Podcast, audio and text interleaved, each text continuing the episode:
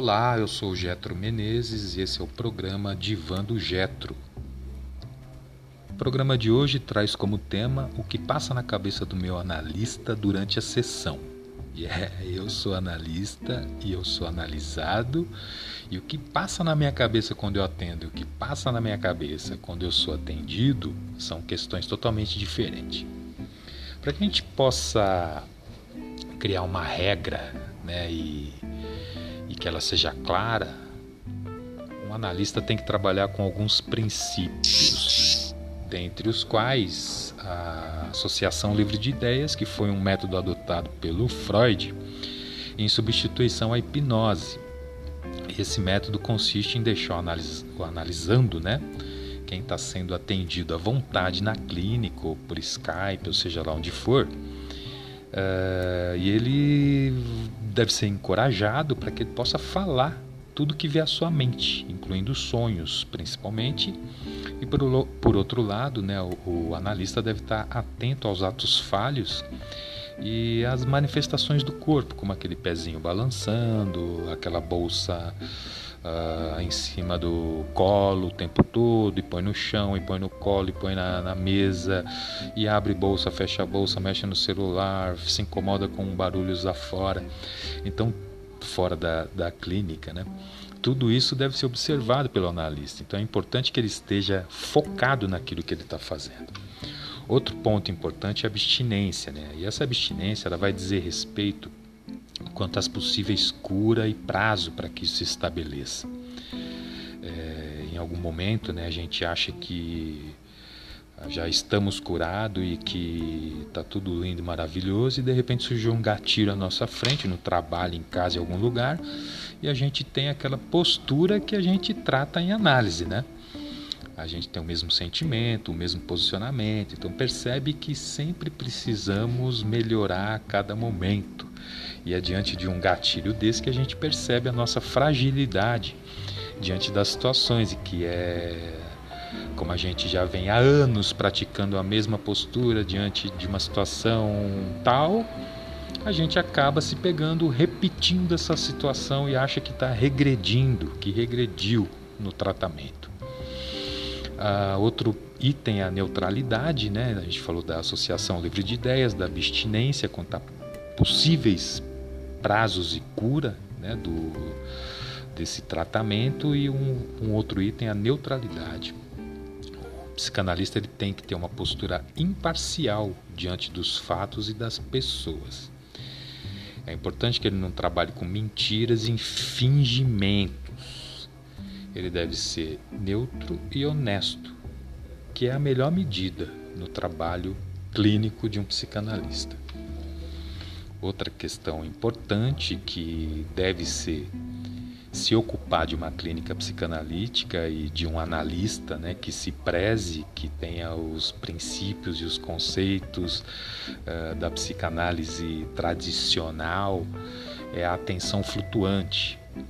Assim como a associação livre de ideias e a atenção flutuante, ela tem que estar atenta a tudo que sai da boca do, de quem está sendo analisado. Freud dizia o seguinte: né? não devemos atribuir uma importância particular a nada daquilo que escutamos, sendo conveniente que prestemos atenção a tudo, a mesma atenção flutuante.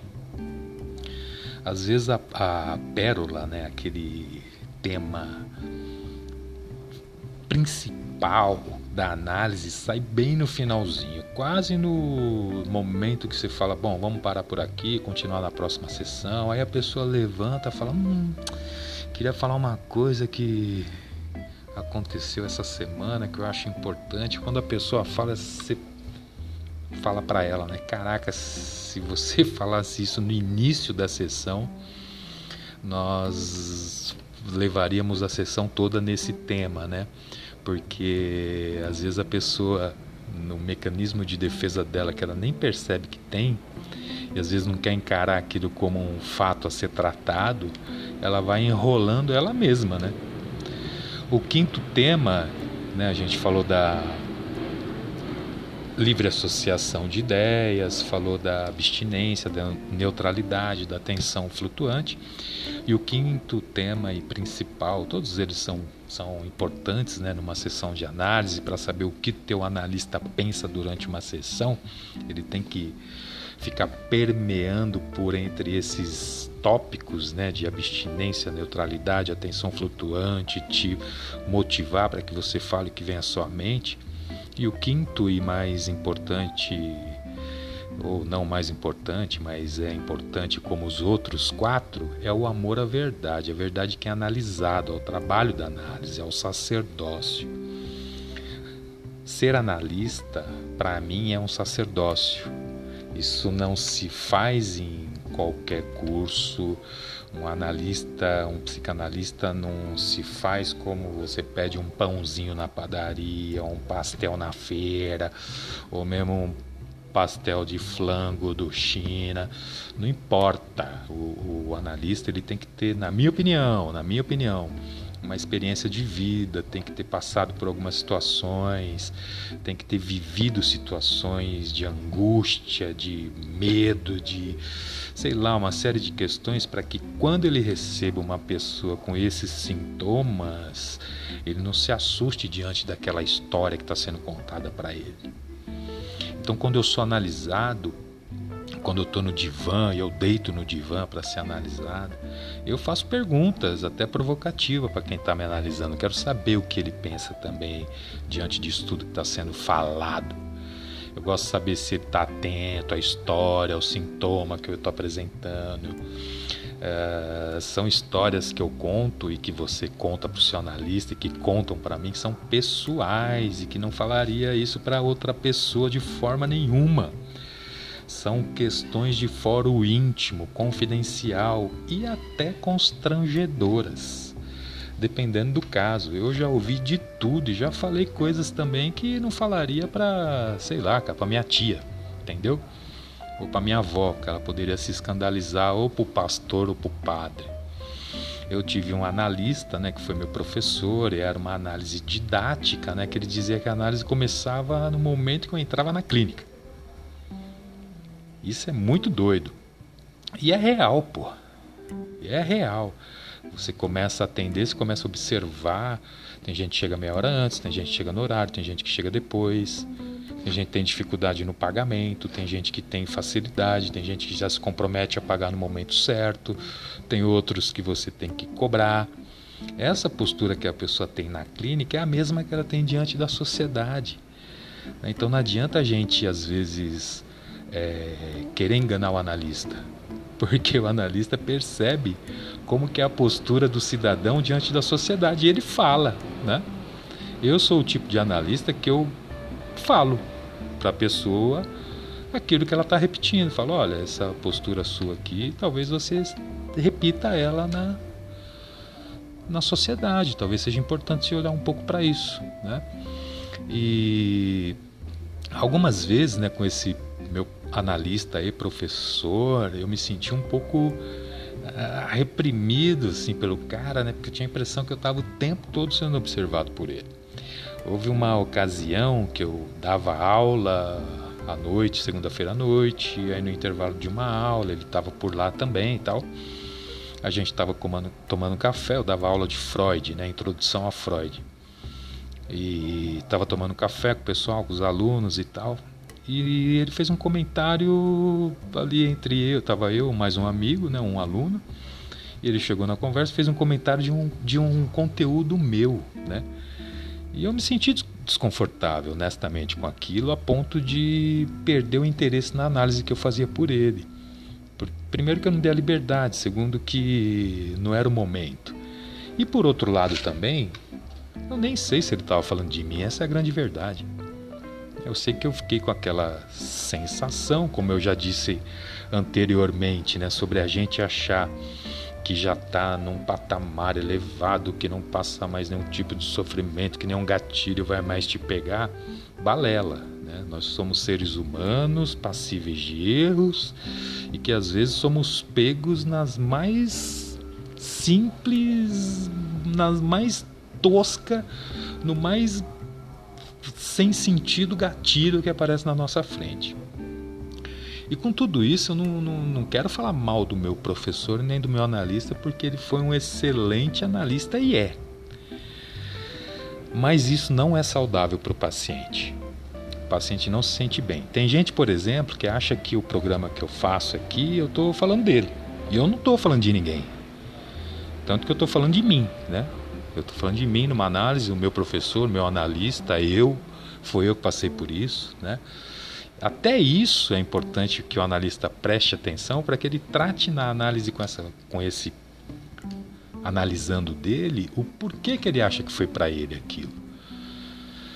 E aí eu fiz o seguinte, eu depois de um determinado período eu troquei, né, desse analista e era excelente, não tenho o que falar dele, né? e fui para uma outra pessoa e teve um fiquei durante um período tal e teve um dia que eu falei é viver não é fácil a vida não é fácil né? A gente tem que ralar tem que dar duro para poder viver e tal encontrar nesse uh, diante dessa dificuldade da vida momentos que nos dão prazer alegria e divertimento. E o que eu ouvi foi um você tá maluco? Você não pode falar essas palavras porque o universo são palavras negativas, o universo pode ouvir e se torna cada vez mais difícil ainda, tal. Eu acho que esse tipo de observação dentro de uma igreja, de um, de uma, de um grupo esotérico, místico, tal, ele funciona bem. Numa análise não. Análise a gente trabalha com a clínica do real. E o real é a vida é difícil, não é fácil. Ponto fato. E o que eu penso do meu analista analisado? Né? Em primeiro lugar, existe uma mística nessa relação. Né? Essa mística é essa transferência.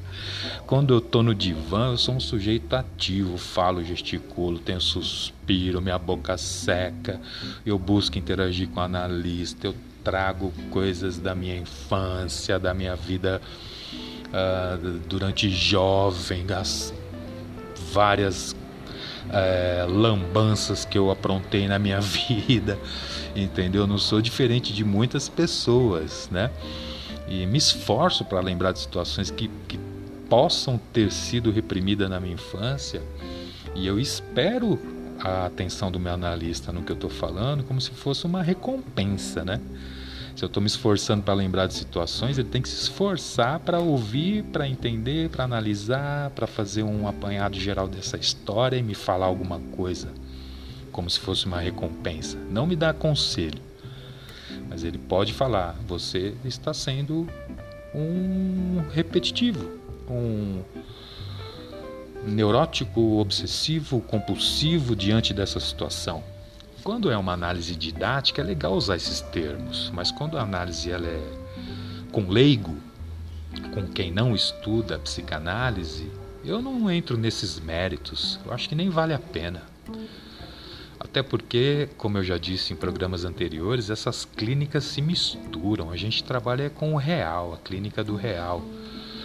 E se é neurótico, histérico, obsessivo, fóbico, não, não me importa. Eu, o que importa é como que a gente vai é, fazer com que essa pessoa reconstrua uma história, ressignifique a história dele para que ele viva melhor, até diante das fragilidades que ela possa possuir. E eu me esforço para lembrar. E espero que o analista se esforce para fazer essas amarrações todas e me dar um feedback, né? Não é conselho, mas é falar sobre o que eu estou trazendo para ele. Eu já me senti repetitivo em análise, já me senti culpado, com raiva do analista, sem vontade de ir, cheguei atrasado, dei desculpa, o trânsito, porque não saí mais cedo, blá, uma série de questões, mas era tudo é, conteúdo meu. Isso tudo diz respeito a mim e não diz respeito ao analista. Até o fato de querer saber o que passa na cabeça do analista quando eu sou analisado, isso está mais ligado a, um, a, um, a, um, a, uma questão mais do de quem é analisado do que de quem analisa, né? E em análise, a gente passa a entender que ninguém tem culpa de nada. As coisas acontecem e temos que ter responsabilidade pelas nossas escolhas. É simples assim. Não adianta culpar o subconsciente, o inconsciente, né? E para psicanálise o subconsciente nem faz parte da nossa linguagem. Não adianta culpar o analista pelos erros que eu cometi. Eu cheguei atrasado. Eu estou preocupado com o que ele pensa. E por que eu estou preocupado com o que ele pensa? Qual o problema? eu tenho que ter segurança, tranquilidade. É, e se eu estou há mais de dois, três meses com o meu analista, é porque houve uma transferência, houve algo uh, mágico nessa nossa relação para que me faça falar coisas para ele que eu não falaria para o meu marido, para minha esposa, para o meu irmão, para minha tia, para minha mãe, para meu pai, para quem quer que seja, até para o pastor da minha igreja. É um exemplo, eu não sou crente, estou só falando isso. Mas já fui um dia, hein? e aí eu estudei teologia e, e passei a ser um cristão fora da igreja. Bom, a gente tem uma tendência, né, uma leve tendência a esperar que o analista nos traga a solução ou resolva o nosso problema. A gente já traz essa dependência dos primórdios da nossa vida em família, né? Quando o bebê e a mamãe sacia a nossa fominha, limpa o nosso bumbum, dá banho, colinho, papá. E quando adulto, o nosso maior medo é perder isso. Isso a gente fica esperando até do analista, não é verdade? Então a gente, a, a gente chega na, na vida adulta com aquele medo tremendo de que a gente esteja sozinho e abandonado, não é verdade? Mas em análise, a gente aprende que somos responsáveis por tudo que a gente faz, pelos nossos atos, pelas nossas escolhas, e não adianta chamar a mamãe. Tampouco querer saber o que passa na cabeça do analista, isso é um problema seu. Isso é um problema meu. Eu tenho que ser suficientemente capaz de resolver os meus problemas. No início, na minha primeira análise, né, eu esperava que o, que o meu analista, meu terapeuta, me desse uma solução para o meu problema. Eu estava passando por um luto e, consequentemente, por um divórcio. Na verdade, são dois lutos, né? E o cara é uma fera no que faz a sabedoria dele, o tempo de clínica e tal, ele me fez entender que essas escolhas não são minhas, Jeto, são tuas. A responsabilidade é tua pela tua vida. Ficar casado ou separar é um problema seu. Não é atribuição dele fazer isso, escolher a solução por mim. Parece que ficamos esperando o pai ou a mãe resolver por nós. Depois transferimos isso para o analista, não é verdade? Analista bom é aquele que escuta a tua história Respeita seus sintomas, suas dores, suas tristezas. Por mais simples que possa parecer para o mundo, para os outros, mas o analista bom é aquele que vai olhar para isso com amor e respeito ao que você está passando. Não importa que às vezes perder um emprego te traz um sofrimento tremendo e para o outro não. Cada um reage de acordo com a sua realidade, cara. Cada um tem uma tem um tem uma uma resposta para cada situação. O que passa na cabeça do meu analista enquanto estou abrindo a caixa preta para ele é uma questão que não ocupa mais a minha cabeça. Quando eu busco um analista, um psicanalista, estou indo em busca de um autoconhecimento com alguém que eu escolhi dividir as minhas histórias, abrir a caixa preta. Mais importante não o que passa na cabeça do analista, até porque ele é um ser humano tem uma vida comum e tem as suas peculiaridades. E muitas das vezes, os temas abordados numa clínica estão diretamente ligados a um evento que pode ter acontecido na vida do analista, como uma discussão com a companheira, um problema no trabalho, uh, dívidas, entre outras questões que às vezes o analista também pode estar passando. Ele é um ser humano como outro qualquer fundamental numa análise é a transferência.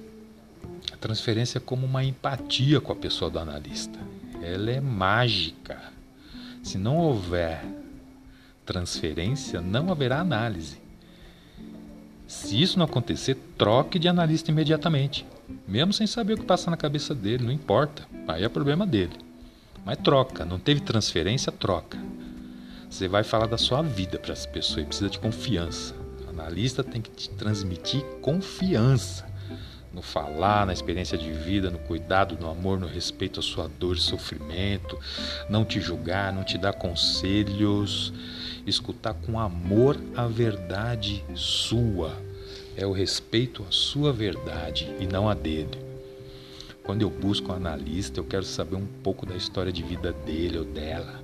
É importante saber o que ele pensa da vida, da morte, casamento, divórcio, guerra, paz, alegria, tristeza, certeza, dúvida, religião que passa na cabeça do analista é uma incógnita. É importante saber o que o cara, como é a postura do cara diante da sociedade, se é machista, se não é, se, se é preconceituoso, se é homofóbico, né? Quem é esse cara, né? Eu vou me abrir para ele, cara. Você está entendendo? Então eu preciso ter detalhes. Quero saber o que ele pensa da vida, porque eu não quero me expor diante de uma pessoa que tem um pensamento completamente fora do contexto daquilo que eu acredito. Bom analista vai te escutar com atenção, vai se abster de prazo e julgamento, não vai dar conselho, terá amor à sua verdade, neutralidade nas opiniões, terá uma atenção flutuante em tudo que é falado. Foi o que a gente falou lá atrás. Não importa o que passa na cabeça do analista, importa como ele age durante a sessão, durante esse tratamento, esse acordo, esse contrato que foi feito entre vocês dois. Se ocupar com o que passa na cabeça do analista pode parecer um, um sintoma a ser tratado em análise, tipo de uma pessoa em início de tratamento, que ainda está com aquelas questões muito, ah, o que, que vão pensar de mim, o que, que será? Cara, isso acontece. Né? E é em análise que a gente aprende a se libertar de alguns sintomas que são típicos da nossa infância, como a culpa, o medo, a vergonha, não é verdade? Se você parar para pensar agora, você vai falar: ah, por que, que tem vergonha de tal coisa? Vergonha é coisa de criança, né? Parece que o pai ou a mãe deu uma dura no meio de todo mundo e ficou com vergonha pro resto da vida. Quando você chega na vida adulta, você fala: ah, um abraço, cara, já foi, já perdi a vergonha, né? Pergunte ao seu analista o que ele está pensando, se tiver dúvida. Está entendendo? Alguns vão responder, outros vão dizer: ah, a análise é sua, cara. Você que está sendo analisado, não eu. Cada um vai responder de um jeito. Se me perguntar, eu falo está em análise. O analisar para mim é sempre uma análise em andamento. Eu, quando analiso, sou, sou analisado também. Está entendendo? Quando eu estou no divã, eu sou analisado, e quando eu estou na cadeira do psicanalista, atendendo alguém, eu também sou analisado. Eu, isso também para mim é importante. Então, o que passa na cabeça do analista não é tão importante quanto o que você quer, qual é o teu desejo. Isso é muito mais importante. O analista é um detalhe entre aspas. Ele tem que ser um excelente profissional para que ele trabalhe esses cinco tópicos de uma maneira que te traga resultado na sua vida. Ficamos por aqui. Agradeço mais uma vez a tua participação e agradeço as pessoas que colaboraram com o tema. Pode mandar e a gente vai, vai trazer cada vez mais uh, assuntos que podem contribuir com uma vida melhor para cada um de nós. Muito obrigado, um grande abraço e até o próximo programa. Valeu!